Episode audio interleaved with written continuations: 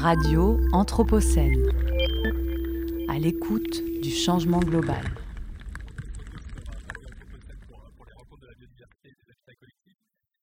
Vous êtes Muriel Thème, vous bossez à l'Agence du climat Eurométropole de Strasbourg. Et donc vous êtes venu ici dans quel cadre? Alors, donc, je travaille en tant que chargée de mission végétalisation et adaptation au changement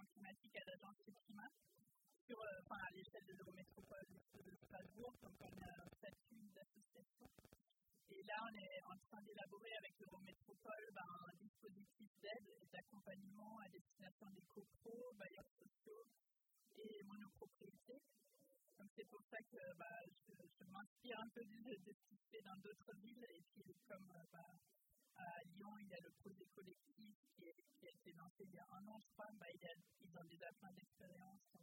On regarde comment on peut faire euh, à Strasbourg et aussi comment peut-être adosser un projet de recherche euh, à ce dispositif qui va sortir, on l'espère, l'année prochaine. Et, qu'est-ce que vous retenez justement de cette expérience euh, lyonnaise Bah, ce que je trouve super intéressant, c'est qu'à Paris, maintenant, il y a aussi un dispositif d'aide. Mais à Lyon, ce qui est vraiment particulier, c'est qu'il y a une vraie implication des assos qui font de l'éducation à l'environnement et qui sont naturalistes aussi. Donc, c'est super intéressant, je pense, que de travailler bah, avec Anthropologia et des espèces Lyon. Parce qu'ils arrivent à créer une dynamique au sein de la COPO, de convaincre les gens, parce que moi, je me rends compte avec les, les accompagnements que j'ai pu faire que, bah, en général, il y a toujours les motivés qui nous contactent, mais il y a plein de réfractaires. Donc, pour réussir à trouver un accord commun au sein de la COPO, c'est pas du tout évident. Donc, je pense que c'est hyper intéressant de travailler avec des gens qui sont animateurs nature.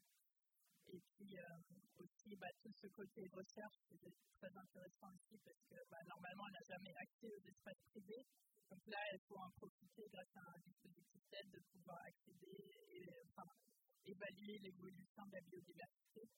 Donc ça, j'aimerais bien aussi qu'on le fasse à Strasbourg, mais pour l'instant, enfin, il manque encore des financements. Et juste pour faire une idée, comment faire avec les réfractaires pour les motiver, pour les sensibiliser à ces questions? Ça, c'est une bonne question.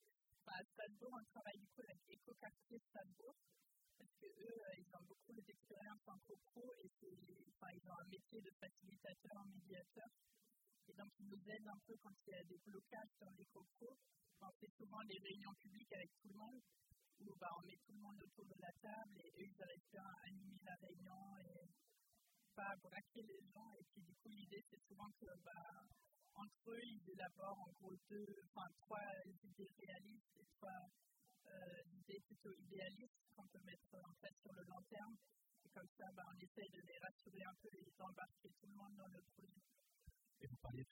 données scientifiques de la journée, qu'est-ce que vous en retenez, qu'est-ce qui vous fait plaisir?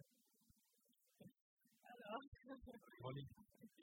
non, j'ai trouvé très intéressant les, la présentation de Thomas Boutreux, où il disait un peu des, enfin, comment dire, des grands critères pour dire euh, comment créer des connectivités, qu'il faut euh, bah, enfin, que la parcelle soit à moitié végétalisée, enfin 50% au moins soit végétalisée, et que euh, aussi, bah, si on a,